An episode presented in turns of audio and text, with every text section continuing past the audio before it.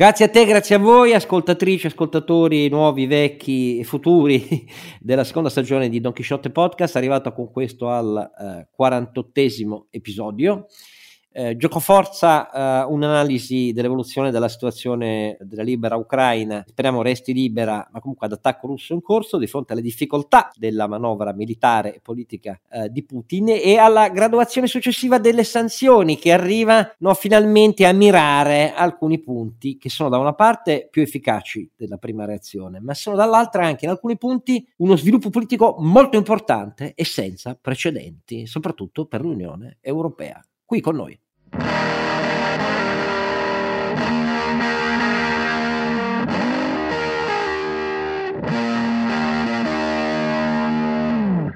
Ed eccoci qua, grazie ancora a voi eh, che ci ascoltate e ci seguite. Eh, la voce molto raffreddata, devo dirvi la verità, di eh, Don Chisciotte che spera invano nelle cose che poi non avvengono e critica quelle che invece avvengono molto spesso, è sempre quella di Oscar Giannino, ma insieme a lui per fortuna due persone molto più ragionevoli, intelligenti e preparate e operatori del fare, non della chiacchiera come me, Innan- innanzitutto il nostro imprenditore Sancio Panza. Renato Cifarelli che vi ringrazia per gli ascolti crescenti, devo dire, sono cresciuti molto e mi fa molto piacere.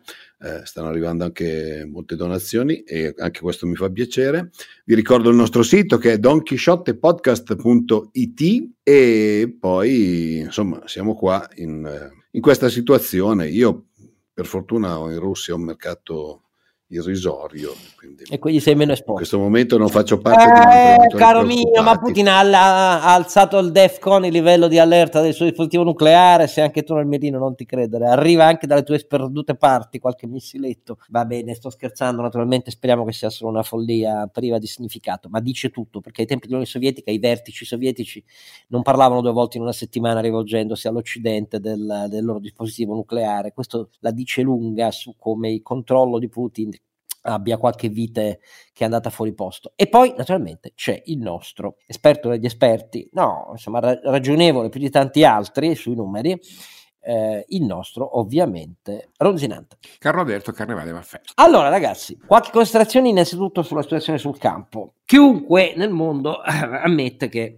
dopo aver tanto riso sul fatto che l'invasione non c'era, invece poi improvvisamente è arrivata, eh, con eh, l'idea che la Russia si deve difendere da una provocazione, come se l'Ucraina fosse della Nato, c- avesse missili puntati contro la Russia, eccetera, eccetera. Sapete tutto di questo ehm, la riprovazione è cresciuta, ma soprattutto sul campo, eh beh, questo immediato blitz di, questo, di que- tutta questa ferraglia accumulata, tutti testimoniano sia pure nella scarsità di notizie attendibili, che però insomma dopo quattro giorni non è che abbia ottenuto questi successi clamorosi, anzi talvolta si è avuto l'impressione anche di una pianificazione che contasse davvero sulla liquefazione della resistenza ucraina, soprattutto delle, delle forze militari a cui Putin ha lanciato inopinatamente un appello diretto, liberatevi di questo governo di tossicodipendenti, trattate con noi, voi conoscete la nostra forza, sapete che con voi ci metteremo d'accordo e non, avete, e non avrete pretese impossibili. Una cosa anche questa senza precedenti. Le autocrazie mettono stati fantoccio eh, da sempre. Fare l'appello esplicito è un segno di debolezza clamoroso, perché voleva dire che appunto le resistenze erano maggiori di quanto aspettato. Lo sbarco di paracadutisti da elicotteri e qualche elicottero d'attacco a uno dei tre aeroporti, quello più vicino a Kiev, eh, beh, fallito per la resistenza con armi leggere e qualche eh, missile spalleggiabile eh, da parte degli ucraini la dice abbastanza lunga, per così dire. Come le notizie a cui ancora stento a credere di eh, colonne blindate russe che rimangono senza rifornimenti logistici e benzina, eh, la dice lunga, malgrado che l'attacco sia su tre direttrici, quindi sia un attacco da sud, da est, da nord, eh, però insomma il blitz eh, che mirava, come è ovvio, a catturare Zelensky, spodestare il governo e a mettere il governo fantoccio, beh, ancora non è riuscito. Zelensky si collega con i vertici dell'Occidente, eh, continua a parlare, eh, gli ucraini eh, in numero largamente superiore alle attese, forse, certo, molti hanno lasciato le frontiere al posto di combattere, ma tanti altri si identificano davvero nella scelta della libertà della nazione. E questo in un paese di 40 milioni di abitanti, tutto sommato, è una novità che forse i pianificatori di Putin avevano sottolineato poco al loro leader, che appare crescentemente nervoso anche con quelli più vicini nella sua stretta cerchia. Così il numero di città in cui ci sono state proteste, non stiamo parlando di proteste di milioni di russi, ci mancherebbe, però anche poche migliaia in tutte le città che sono scese in piazza rischiando l'arresto sicuro, qualcosa dicono, ecco, qualcosa di abbastanza significativo. Questo è il quadro nel quale adesso stiamo aspettando davvero l'esito di questo incontro al confine con la Bielorussia russificata um, tra Zelensky e la delegazione russa, vedremo che cosa gli proporranno, però detto questo nel frattempo la reazione politica e soprattutto delle sanzioni, visto che non si è mai trattato di accettare la follia di un confronto militare diretto in cui Putin spera probabilmente con l'Occidente, però le sanzioni si sono evolute da una partenza molto deludente con l'Europa molto divisa, e i paesi ex patto di Varsavia, membri dell'Unione Europea e della Nato, che tiravano il freno dicendo ma così voi siete proprio amici di Putin, non gli volete far pagare niente, siamo arrivati a un altro punto in cui ci sono delle novità e un'accelerazione in corso che comunque testimoniano delle cose significative. Carlo Alberto, inizia tu. Mm, celebriamo la nascita di un'Europa soggetto geopolitico e militare, accidentale come sempre, più che intenzionale, trascinato eh, da una crisi che eh, non ha saputo anticipare, ma che probabilmente sa leggere in maniera sorprendente, almeno per, per quelli più scettici.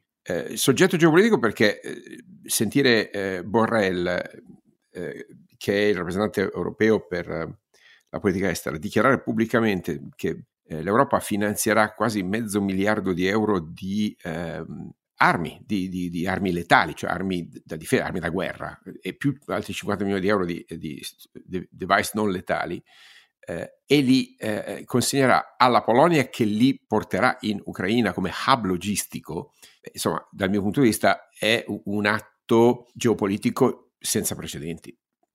Che, che l'Europa agisca come soggetto militare, non so come dire, è, un po' quello che è successo l'anno, due anni fa, direi, insomma, con, con, con uh, la, la, pandemia. Soggetto sanitario. Sì, esatto. Un, eh, ricordo, perché, perché, ricordo bene le, le, reazioni dei primi giorni di marzo, quando l'Europa diceva quello è un problema italiano, no? E ricordo poi quello che è successo eh, pochi giorni dopo con la nascita di, di Next Generation Europe e di, e di un soggetto mh, sanitario ma finanziario che era impensabile fino a, fino a pochi mesi prima. Eh, la nascita di un soggetto militare, eh, sia pure per via finanziaria, ma insomma comprare armi da consegnare a un paese terzo belligerante eh, è, un, è, una partecipazione alla guerra. Eh, peraltro, insomma, le parole eh, di, eh, di, di, von der Leyen e di Borrell sono parole di un ehm, soggetto politico e non più soltanto di una coalizione di nazioni e il fatto che vengano pronunciate all'unanimità con il parere evidentemente favorevole di due soggetti molto diversi, come da un lato l'Ungheria, dall'altro la coppiata Germania-Italia, se vogliamo dire, no? e cioè il soggetto più vicino, se volete, ideologicamente a, una Russia come, come, il, come l'Ungheria e, e, i soggetti economici più coinvolti eh, con eh, l'economia russa. Questo direi che Oscar è un giorno da segnare nella storia insieme a, a questo nefasto 24 febbraio che eh, ha rappresentato la fine della pace in Europa. Questo 27 febbraio eh, segna l'inizio di una nuova Europa geopolitica. C'è poi un, un punto che mi sta molto a cuore, e l'hai già accennato, cioè il coordinamento degli strumenti finanziari usati come eh, arma la selezione delle banche, il blocco delle operazioni della Banca Centrale Russa eh, avranno impatti enormi sul rublo, che insomma, mi posso aspettare perda moltissimo del suo valore, con una, quindi con una caduta del, del, del saggio di scambio. Sì, con... mentre, mentre, stiamo registrando non è ancora aperto il Forex. No, ma insomma è, è sono girate, diciamo così, sui, sui forum, eh, specialmente quelli asiatici, eh, già eh, i primi eh, termini di scambio e insomma la perdita di valore del rublo nei confronti delle monete forti europee è, è molto significativa, insomma, mh, diciamo potrebbe arrivare addirittura al, al 40-50% che insomma in un weekend è una cosa senza precedenti. Poi insomma vedremo, è difficile fare anticipazioni e, quando, stiamo parlando queste cose non le sappiamo, però è ovvio che le armi della Banca Centrale Russa per poter intervenire a sostegno del rublo sono molto limitate. Oggi la Russia può tranquillamente sopravvivere per mesi, magari anche di più perché ha riserve importanti, ma l'accesso a queste riserve, la liquidità, eh, sono state intelligentemente disegnate, non solo dall'Europa, devo dire più intelligentemente da UK e US, che come dire, sono anche un pochino più bravini su quello, e oltre, oltre ad essere più bravi sono anche più rapidi. Però insomma, devo dire, l'Occidente ha reagito eh, militarmente, politicamente, finanziariamente in un modo che non ha precedenti. Eh, l'hai citato la Svizzera prima, eh, che la Russia venga isolata eh, quasi completamente, salvo un blando per ora appoggio eh, dal, dal, regime cinese, è eh, eh, per me un fatto pericoloso, perché ovviamente il problema, scusate, non è la Russia o il popolo russo, il problema è l'elite al governo al Cremlino e bisogna ricordarlo sempre perché altrimenti dire, ne facciamo una questione di, di, scontri nazionali. La politica scellerata, criminale, è quella di, de, dell'attuale governo russo. Eh, anzi, i segnali che abbiamo dal campo dicono che l'opinione russa, l'opinione pubblica russa è divisa, ci sono voci di dissenso, ci sono, mm, c'è, c'è, dire, c'è una Russia che, che non si allinea e questo è molto importante ricordarlo oggi. Eh, no, no, non è una guerra eh, della Russia contro l'Ucraina, è, è una guerra del, del, del, dell'elite putiniana contro l'Occidente, contro la libertà dell'Occidente, contro il cuore dell'Europa, contro l'Ucraina ed è un attacco quindi anche ai valori europei ed è giusto che l'Europa dia una risposta forte. Diciamo che da qui si aprono scenari che io non so commentare in termini militari, ma in termini politici eh, una Francia che accetta questa, questa, questa, strada, una Germania che raddoppia le spese militari, non è mai successo dalla fine della seconda guerra mondiale, Oscar, 100 miliardi di euro in spese militari sono una notizia che in altri contesti avrebbe, avrebbe creato onde di, di levate di scudi, non me lo sarei mai aspettato la Merkel, tanto per farti capire. Eppure lo ha detto il ministro delle finanze liberale tedesco, dicendo che il raddoppio delle spese militari è il migliore investimento nella libertà. Ora, sono cose che eh, leggiamo quasi distrattamente, ma sono segnali di un, di un cambiamento profondo, repentino, sorprendente. No, no, speriamo radicato e profondo e non sia soltanto una reazione tattica. Eh, vediamo se decantano e, e, e, piantano le radici questi segnali di un'Europa che a questo punto decide che eh, la minaccia eh, richiede un, un, nuovo assetto, non richiede soltanto consultazioni, riunioni, richiede azioni. E pur con i ritardi che hai segnalato, però Oscar, ritardi di, di qualche ora tutto sommato, stiamo parlando di una cosa che è iniziata eh, il 24 di febbraio, a tre giorni di distanza, l- le mosse politiche, istituzionali e finanziarie sono state più veloci di quelle militari e questo lo hai ricordato tu stesso. Dal punto di vista militare la situazione non sta evolvendo in maniera rapida come qualcuno si aspettava. In termini istituzionali abbiamo fatto un viaggio di decenni nella storia d'Europa. Allora, io mi eh, limito a sottolineare eh, tre altri punti di questo secondo round eh, che il Presidente della Commissione Europea Ursula von der Leyen ha um, illustrato nella tardo pomeriggio, inizio serata di eh, lunedì, noi stiamo registrando subito dopo, e che riguardano l'aggancio vero e proprio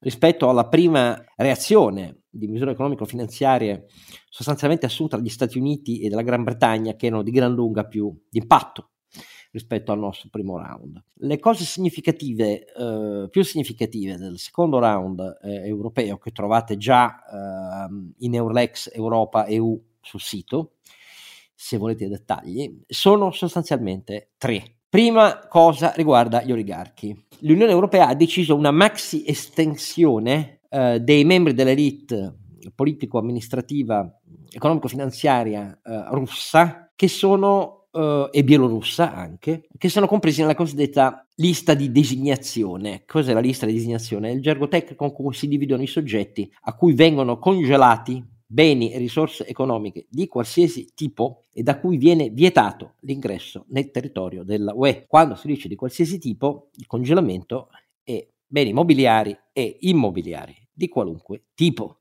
detenuto presso intermediari europei, detenuto fisicamente con la proprietà o prestanome nei territori eh, dei Paesi membri dell'Unione Europea. E se ne sono aggiunti più di 100 membri a questa lista di designazione, eh, anzi no, molti più di 100, perché sono 100 membri solo della Duma russa, per capirci. Dopodiché c'è il presidente Putin in persona, c'è il suo ministro degli esteri eh, Lavrov, ci sono altri otto componenti del eh, governo di Putin e si è esteso molto l'elenco dei funzionari governativi e dei comandi militari russi e bielorussi.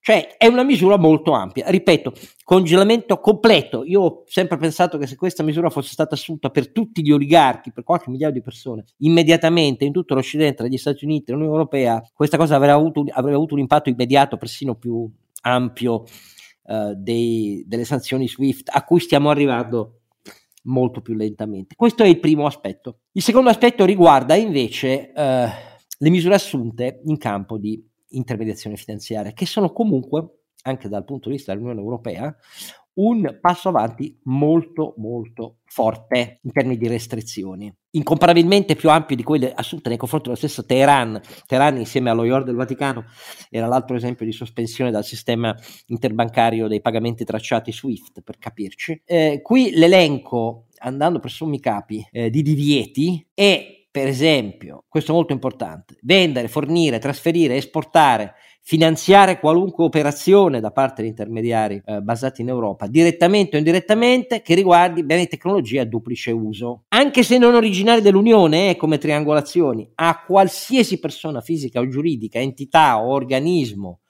russo o prestanome di russi o della Russia. L'elenco degli apparati dual use, con l'eccezione di quelli che hanno scopi sanitari o scopi di cooperazione umanitaria, ecco, tranne questi due ambiti qua, su cui il divieto non c'è, è molto ampia e riguarda, oltre che i servizi finanziari, qualunque tipo di assistenza tecnico, um, consulenza, um, fornitura di pezzi di ricambio, manutenzione, eh, riattamento, se tenete presente che tre quarti della flotta commerciale aerea delle compagnie russe in realtà è Airbus, perché è ridotta solo a un quarto quello dei vecchi Tupolev, questa roba qui mette a terra nel giro di pochi mesi una tale quantità di velivoli russi o ne fa rischiare la sicurezza in volo, tanto per dirne una. Dopodiché c'è una misura che impedisce vendita, fornitura, finanziamento di qualunque tipo, nonché esportazione diretta o indiretta o triangolata, di tutto ciò che riguarda beni e tecnologie che servono um, all'upstream e al downstream eh, petrolifero del gas.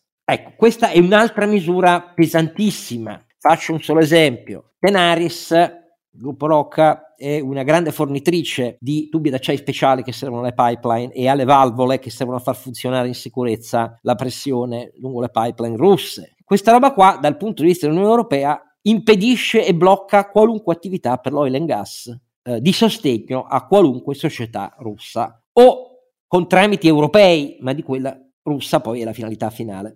Proibito, per capirci, c'è una batteria di divieti finanziari che riguardano l'intermediazione diretta. Per esempio, c'è il divieto Uh, di qualunque tipo di operazione finanziaria con entità o organismi stabiliti in Russia sotto il controllo pubblico o di proprietà pubblica oltre il 50% e sono molto dettagliati, per esempio acquisto, vendita, prestazioni di servizi di investimento, assistenza all'emissione di un qualunque tipo o negoziazione di valori immobiliari e strumenti del mercato monetario, zero, vietato. E ci sono molte tipologie di negozi giuridici, di intermediazione o consulenza finanziaria che sono vietati, tanto da estendere il numero di securities russe che si aggiunge oltre al blocco delle attività della banca centrale russa come una tenaglia molto potente all'attività di chi in nome e per conto di imprese russe o di interessi russi agiva sui mercati europei. Anche questa è molto più dettagliata ed efficace di quanto sia mai stato fatto e questo per le banche che sono più esposte in Russia noi come totale dei prestiti e finanziamenti, soprattutto per Intesa e Unicredit, siamo il paese eh, più esposto in Europa, con 23 miliardi e mezzo circa di esposizione. Sul totale degli attivi delle banche italiane implicate è comunque una cosa abbastanza trascurabile, lo 0,6, lo 0,7%. Però siamo i più esposti e questo la dice lunga sul tipo di ponte economico-finanziario che queste banche hanno esercitato nei confronti della Russia di Putin, portando molte imprese italiane. Eh, è vietata le classiche operazioni di sostegno, per esempio, a, all'import, all'export e agli investimenti diretti in Russia che facevano la SACE, è vietata d'ora in poi, secondo la batteria di misure assunte in questo secondo round dall'Unione Europea. Terzo punto, valutazione di impatto. Proprio per effetto della scelta dei beni e delle tipologie di cui si, vi- si, vieta l'export e si vietano le operazioni finanziarie collegate all'export e si vietano le attività di consulenza o riattamento produttivo di quelle stesse parti vendute in precedenza, l'impatto è incredibilmente, a differenza di quanto temeva l'industria italiana, molto più contenuto per le imprese italiane e l'export industriale italiano di quanto non sia invece per l'export eh, dell'industria tedesca e di quella francese. Perché? Perché? Un po' di numeri. Il totale dell'export italiano dopo le sanzioni post Crimea era sceso significativamente in Russia, era arrivato solo all'1,5% del totale del nostro export che mal contato nel 2021 è stato di circa 480-490 miliardi di euro, solo l'1,5% era il nostro export verso la Russia. Di questo 1,5% del totale dell'export italiano, le tipologie di beni su cui insiste il divieto esplicito di questo secondo round deciso dalla Commissione europea produce un impatto quantificato in poco più di 300 milioni, cioè lo 0,06% del totale del nostro export mondiale è interessato dalle specifiche sanzioni industriali e finanziarie adottate dall'Unione Europea. Ma siccome invece questi apparati in particolare quelli di tecnologia dual use per, eh, per esempio, i satelliti di comunicazione, in cui i francesi esportavano moltissimo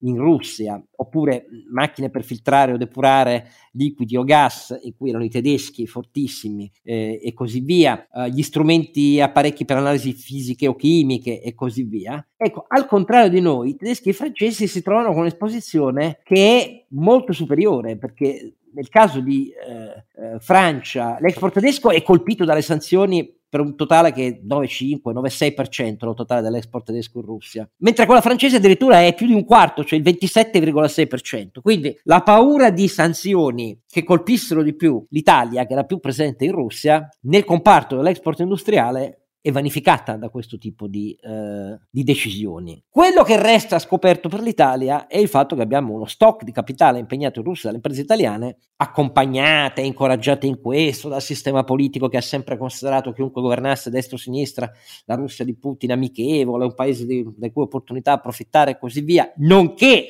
dal sistema banco finanziario italiano molto presente in Russia, come dicono i numeri, e noi abbiamo lì uno stock di capitale, di investimenti diretti esteri delle imprese italiane in Russia che a fine del 2021 è quantificato in quasi 12 miliardi di euro con più di 440 sussidiarie di imprese piccole, medie e grandi italiane, eh, un fatturato annuale di 7 miliardi e mezzo e, quasi 38 mila dipendenti. E detto questo, questo è un problema su cui rimaniamo più, più scoperti perché è ovvio che ripercussioni ci possono essere, insomma. Però dal totale delle sanzioni adottate adesso, quando non è ancora chiaro su Swift cosa succede davvero per alcuni grandi banche su cui passa il più delle operazioni di intermediazione e vendita del gas russo, da cui noi dipendiamo più di chiunque in Europa, più di chiunque, perché è vero che la Germania ne importa più di noi, eh? noi ne abbiamo importati circa 20 miliardi di metri cubi nel 2021, eh, la Germania due volte e mezza tanto, ma il problema della nostra dipendenza è maggiore perché noi abbiamo la più alta intensità di energia elettrica prodotta dal gas.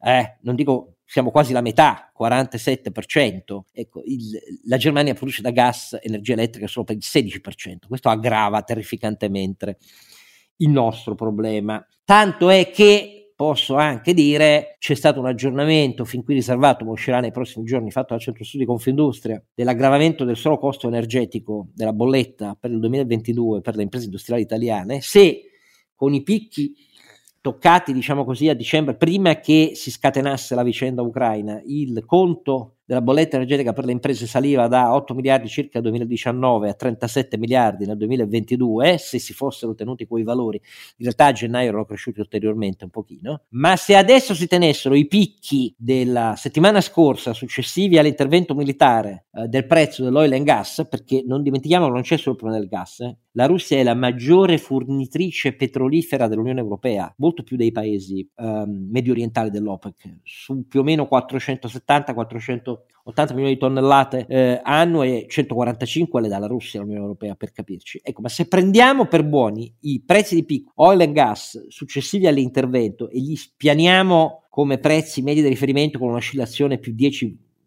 o meno 10%, non di più, di quei livelli, e la bolletta energetica passa non da 8 a 37 miliardi, ma da 8 a oltre 51 miliardi. Con questo dà l'idea dell'impatto vero nella pancia del sistema produttivo italiano e della ripresa italiana, ma perché? Perché abbiamo il mix energetico più sgangherato di tutta Europa per effetto di decenni di errori della politica energetica italiana. Ecco, io mi fermo qua perché la valutazione di queste misure, da quello che ho capito, mi ha molto sorpreso, perché sono misure molto ben mirate e che incredibilmente tutelano noi che abbiamo fregnato più di tutti. Tutto il resto, se resti con noi, lo scopri. Allora, Renato, tu hai una prima impressione che dici? Ma la mia impressione, premesso come al solito che io non sono un analista internazionale, la mia impressione è soprattutto questa, eh, che è un po' quella follow the money. Sono convinto, resto convinto che sono proprio le sanzioni il modo in cui eh, possiamo cercare di forzare, non sicuramente direi a questo punto Putin, che mi sembra che abbia preso una sua strada probabilmente, non so, insomma, non mi sembra molto equilibrato in questo momento. Mm, poi sappiamo tutti che eh, nel momento in cui si prende il potere a volte si, si perde un po' la bussola. Eh, però per le persone che ci stanno in co- intorno e soprattutto per i grandi interessi che ci sono in Russia. Eh, sono convinto che eh, se si va avanti e si passerà ad allungare quella lista di cui ti parlavi prima, eh, agli oligarchi, a quelli che hanno forti interessi all'estero, comincerà a esserci una pressione tale, diciamo, sul sistema di governo che sarà difficile comunque difendere le posizioni. Poi moltissime delle cose che volevo dire io, naturalmente le ha dette Carlo Alberto, dal punto di vista industriale credo che in questo momento, eh, pur capendo le persone che magari avevano un importantissimo mercato in Russia e che sono in questo momento preoccupate, dal punto di vista industriale credo che l'Italia debba mettere in conto il fatto di dover fare tutti un piccolo sforzo per cercare di arginare una deriva che secondo me è molto pericolosa, perché non dimentichiamoci che poi eh, queste cose quando succedono sono, sono cose che possono avere degli impatti a lungo termine, per cui non sai mai cosa succederà. Insomma. Allora, del vero, io ti devo dire per eh, dare le, le, cifre fino in fondo che nella valutazione complessiva del calo, innanzitutto del nostro export post 2014 in Russia fino al totale solo dell'1,5% di quello che esportiamo al mondo. Non vorrei sembrare eh, uno che minimizza, perché per alcune filiere, anche detto questo, però per alcune filiere industriali italiane, il totale di export, pur in una cifra complessiva così ridotta, e in una cifra uh, ridottissima addirittura che riguarda ciò su cui si appunta questo secondo round sì, di sanzioni. Sì, però, nicchie poi, però in, alcuni, in, alcune, in, alcune, filiere, malgrado la secca diminuzione uh, dell'export, l'export sul mercato russo resta a doppia cifra percentuale sul proprio fatturato, o quasi, o quasi a doppia cifra o supera la doppia cifra. In particolare nel settore uh, dell'arredo mobile legno, nel settore del uh, abiti e della conciapelli, in particolare scarpe, e in particolare nel settore particolare di scarpa a medio valore aggiunto, tipo il distretto scarpa marchigiano, ecco, la quota di export in Russia è superiore alla doppia cifra percentuale del totale del fatturato. Quindi quei settori sono quelli, malgrado un export complessivo trascurabile, trascurabilissimo se poi vediamo quello colpito dalle sanzioni, che però sono pesantemente esposti, mentre per esempio l'agroalimentare dopo il 2014 aveva visto addirittura un calo del 95% dell'import russo di agroalimentare italiano, cioè una sberla pazzesca, infatti questo spiega perché il settore aveva molto protestato e si era molto impegnato, era molto sensibile a levare le sanzioni alla Russia, avevano avuto una sberla terribile. Ecco, questo lo dico perché per non mancare di rispetto però a filiere comunque importanti che però in Russia ci sono e che adesso vedono pregiudicato, eh, non dalle sanzioni però, eh, non dalle sanzioni, non sono comprese le sanzioni, però insomma il clima peggiora Beh, se, e quindi sa- se non si può se non si può usare lo Swift a quel punto cioè, diventa anche difficile. Ecco, questo lo vedremo quando sarà più chiaro il totale ecco, del, delle misure su Swift. Caro Alberto, che dici?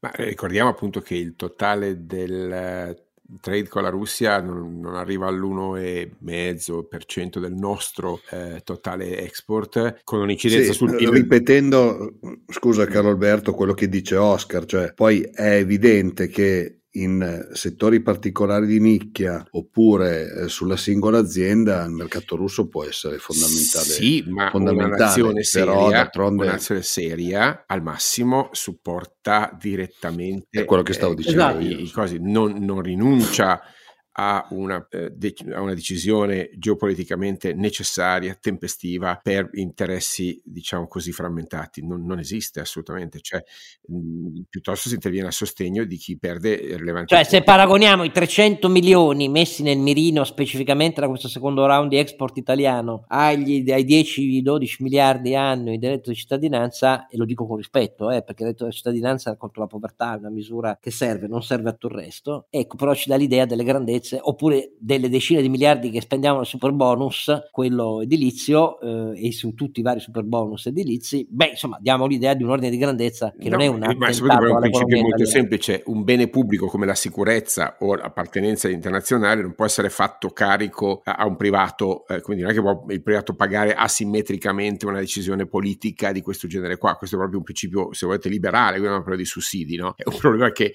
non è giusto dire, imporre un prezzo privato per un bene pubblico. No, mentre invece la mia opinione è che questa botta ucraina dovrebbe radicalmente modificare la posizione politica energetica italiana. Cioè, Beh, 50-55 non esiste come prospettiva realistica in questo Mi, mi sembra seppellito dai fatti, caro Ma no, eh no, però per fammi dire una niente, cosa importante: che sembra niente. che la Germania stia ritornando. a- Io direi il, il tasso di saggezza pragmatica di questo governo eh, arcobaleno mi ha stupito perché sem- sembra, dico, eh, cito Carlo Stagnaro che è informato su queste cose, sembra che i tedeschi abbiano detto: beh, forse non è il caso di spegnere le, le centrali nucleari che abbiamo perché tenerle accese ehm, magari aiuta a colmare il presunto deficit. No, ma scusa, qui è bastato che Draghi dicesse una cosa che bisogna fare e che vedremo, c'è consiglio dei ministri che arriva su queste cose qua. Nel breve il problema può essere fronteggiare quei 20 miliardi che ci possono venire meno sul totale dei 60-70 annui di gas, 20 miliardi di metri cubi, e non sono pochi, eh, non sono pochi. Allora, il problema, Draghi ha accennato a una delle cose che nel breve si possono fare, cioè riaccendere le centrali a carbone. Oh, non l'avesse mai detto e così via. E invece cose così bisogna anche fare, cioè non bisogna aumentare la produzione annuale, l'estrazione di eh, eh, risorse di gas nazionale eh, di 2 miliardi e mezzo scarsi di metri cubi l'anno. Bisogna arrivare a 7, 8, 10. Non si fa in un giorno, certo, ma non si fa col Pitea, cioè col nuovo piano appena approvato lo stesso giorno che il governo decideva 2 miliardi e mezzo in più eh, di estrazione di gas dai giacimenti nazionali, il Pitea, il piano invece che aumenta i limiti alla ricerca, prospezione ed estrazione di gas eh, e aumenta i divieti a farlo in, in, nuove aree, sia terrestre che marine. Ecco, queste robe qui vanno abbandonate. No, no, la politica deve capirlo. Ass- assolutamente, non solo, ti aggiungo questo, bisogna avviare la costruzione di rigassificatori immediatamente, bisogna... Sì, ma se, eh, è troppo, lungo, un, se un... è troppo lungo farli nei porti, visto che per esempio a Brindisi, malgrado quasi 200 milioni investiti da BP, non li abbiamo voluti, si fanno quelli flottanti offshore. Quelli flottanti offshore, chi se ne frega? Cioè, Oscar, scusami. L'altro punto, fammi dire, nominare un commissario speciale che fa overriding di tutte le, le, le competenze territoriali per l'autorizzazione ai, eh, agli impianti di rinnovabili immediatamente, immediatamente, fine, cioè non, non me ne frega niente dell'autorizzazione territoriale. Quindi non si tratta di dire facciamo solo più fossile. No, no, no, io, figuriamoci. Cioè, cambiare l'impostazione. Esattamente, eh, No, quindi eh, rigassificatori. Ampliare, ampliare, rigassificatori. ampliare. ehm, io dico assolutamente, compriamo dalla Francia le licenze per costruire una mezza dozzina di centrali nucleari. Se lo fanno loro, non ho capito perché possiamo farlo noi. E sono segnali No, importanti perché, perché poi alla fine mai. Non avverrà mai. No, non dire, Oscar, hai detto tante volte non avverrà mai. Io faccio il cartesiano. Cioè, purtroppo dovrà avvenire. Dico purtroppo perché mi dispiace, non è che sono contento di mettere le centrali nucleari, ma come dire, di necessità virtù. Eh. Um, noi invece noi faremo le centrali nucleari, Oscar, mettitelo in testa. Spero ah, di farle. Sp- sì, lo, accetta il commesso. Ok, e, e, le faremo, spero, per, per, per fare la fine dell'idrogeno. È, lungo, so. è a lunghissimo termine. Dai. Mm, no, vi, vi, sbagliate. Per costruire una centrale nucleare, se hai un commissario che, che, ti consente di farlo, è questione di pochi anni, non di dieci anni. È, è una, una, balla quella che gira. Certo, bisogna fare le cose un po' più in fretta, ovviamente. No? Qu- quanto tempo ci vuole per costruire un ponte in questo paese? Vediamo un po'. Ecco, ci vogliono dieci anni oppure, eh, oppure 14 mesi. Proprio tu che sei di, di Vigevano, che ce n'avete uno in sospeso da non so quanti decenni. Eh, esatto, esatto. Eh, no, io figurati, ho parlato con un po' di, un po di personaggi politici in Lombardia dicendo volete, volete fare una roba be- ottima per questa regione? Benissimo, fate aprire almeno 3 o 4 centrali nucleari in Lombardia per dare il segnale okay? di quelle nuove, di quella nuova generazione. Basta comprare dalla E Francia. che faccia hanno fatto? Eh, interrogativa. vedi che ho ragione. Ha, ha tirato fuori i sali subito Vedi dopo. che ho ragione. no, non hai ragione Oscar, ho ragione io, scusa no, se insisto. Okay? Non ho ragione, non ho, tu hai ragione. Hai tirato fuori i sali subito dopo. La ragione, la ragione, che... il, come dire, la ragione del raziocinio. Di ragionevolezza italiana. Di ragionevolezza italiana. Spero che fossero cui, riunioni sedute. Guardate, Carlo se Alberto. voi credete che nell'opinione pubblica italiana sia maturata in questi giorni la consapevolezza che il nostro mix energetico è totalmente irreale, folle, basato sulla scommessa che Putin era un amico, voi sbagliate, sbagliate. Perché? Ammettiamo per ipotesi che, e Dio non voglia, che una situazione precipiti ulteriormente e quello taglia il gas e gli italiani vanno continua a fare un po' di freddino, tra un po' ne siamo fuori, però insomma, se fa ancora un po' di freddino al freddo, diranno a stragrande maggioranza dietro Salvini che la colpa è di questa folle politica di provocazione della Nato, degli Stati Uniti, dei loro servi in Europa. Questo diranno, guardate, se c'è qualcosa che mi ha colpito in questi ultimi giorni è il numero di messaggi diretti di persone che conosco da tanti anni, di cui ho stima, eccetera, che dicono smettila di fare questi tweet antiputiniani. Smettila!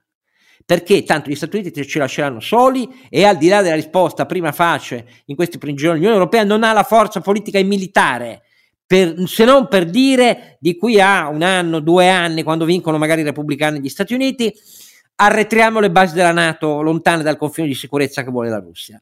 Oh, io li sto ricevendo da persone insospettabili, però le ricevo. Questo per darvi un'idea. Non è un campione statistico? No, ma basta guardare sui social per capire anche quello non è un campione statistico.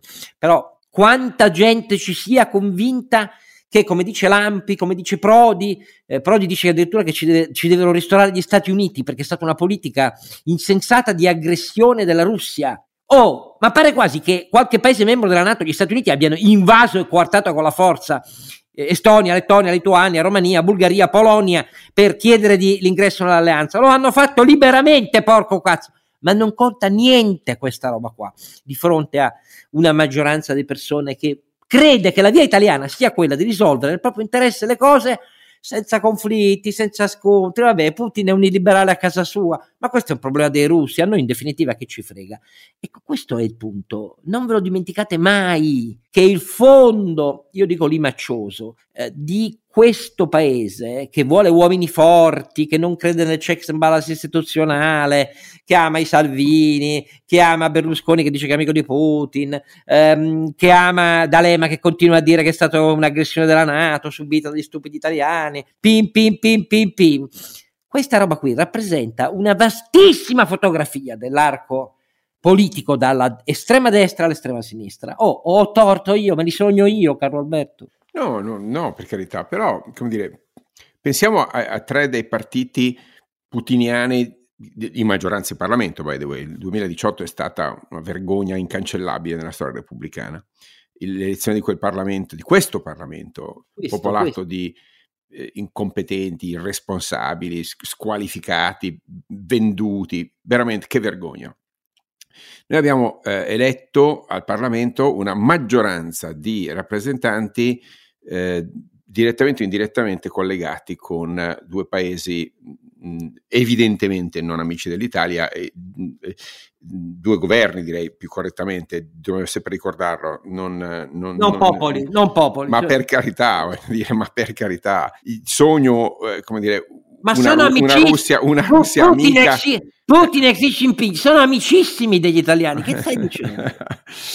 Um, fammi dire, no, non solo non l'hanno capito um, gli, gli, italiani ancora, uh, lo capiranno solo con sbattendoci la faccia. Sbattendoci la faccia, questa non è una guerra che finisce in pochi giorni uh, nelle sue conseguenze. No, purtroppo gli ucraini ci rimettono sangue. Ci rimettono sangue e tutti ci rimettiamo. E anche i poveri giovani russi che muovono, che muoiono con la divisa. Assolutamente, eh. esattamente. Ricordiamo che, anzi, in questo momento le, le perdite più importanti sembrano proprio tra i poveri militari, poveri militari russi mandati al massacro massacro da eh, veramente una scelta criminale. Um, però voglio dire, rispetto alla coscienza italiana, eh, oportet ut scandal eveniant, lo dico in latino per far vedere insomma che un po' di base classica è rimasta, perché per me lo scandalo sull'energia deve colpire, deve colpire e deve mordere. Me lo auguro. Eh, deve mo- per quello che sono contrario a toccare i prezzi, perché i prezzi sono un segnale chiaro che cosa bisogna, su cosa bisogna fare: efficienza energetica, eh, diversificazione. Toccare i prezzi eh, e, e, e, come dire, e correggerli per via di sussidio è un errore, è droga alla fine, che, che premia eh, il comportamento vizioso di chi non ha fatto efficienza ed è uno schiaffo morale che invece l'ha fatto, ricordiamolo. Mentre alzare i prezzi dell'energia in questo contesto fa toccare con mano a tutti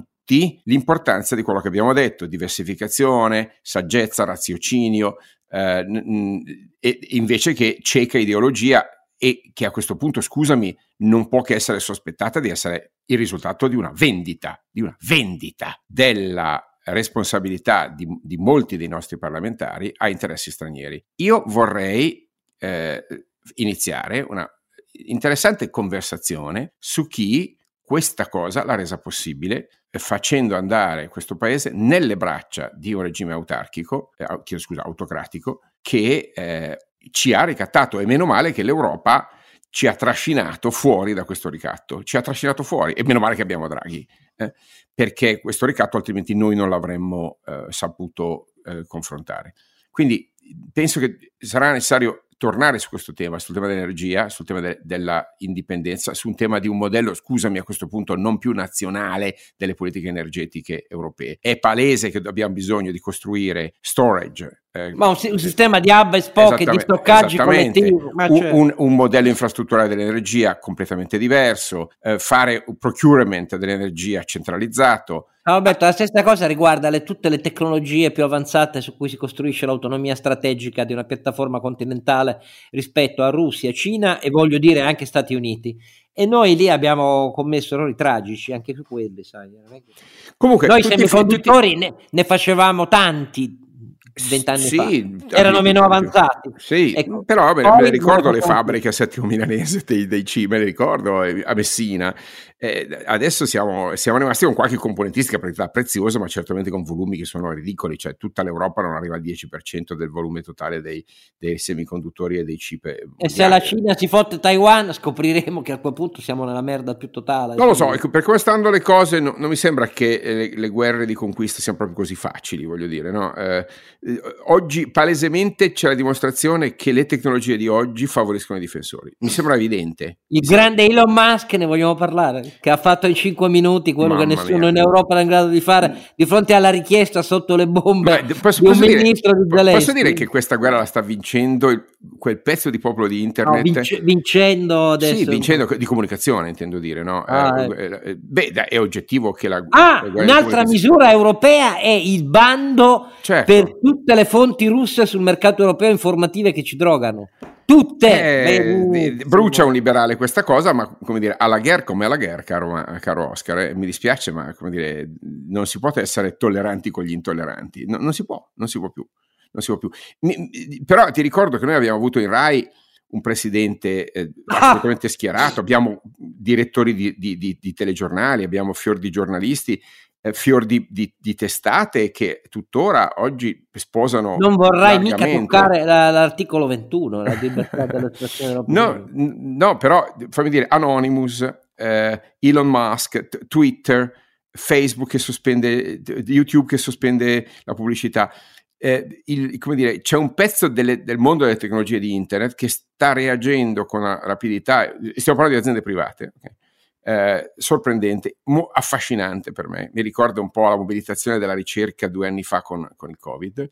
Eh, che ha tempi di reazione eh, e che dimostrano tutto sommato che poi internet è alla fine un'istituzione, se ci pensi. No? Cioè, alla fine eh, è, è in, in, maniera dispersa ma un attore geopolitico. Anonymous riesce a fare danni importanti alla capacità di coordinamento del, del, della, della, forza militare russa e, e, e, e finisce tutti i giornali sotto forma di soggetto che sfida l'autorità russa.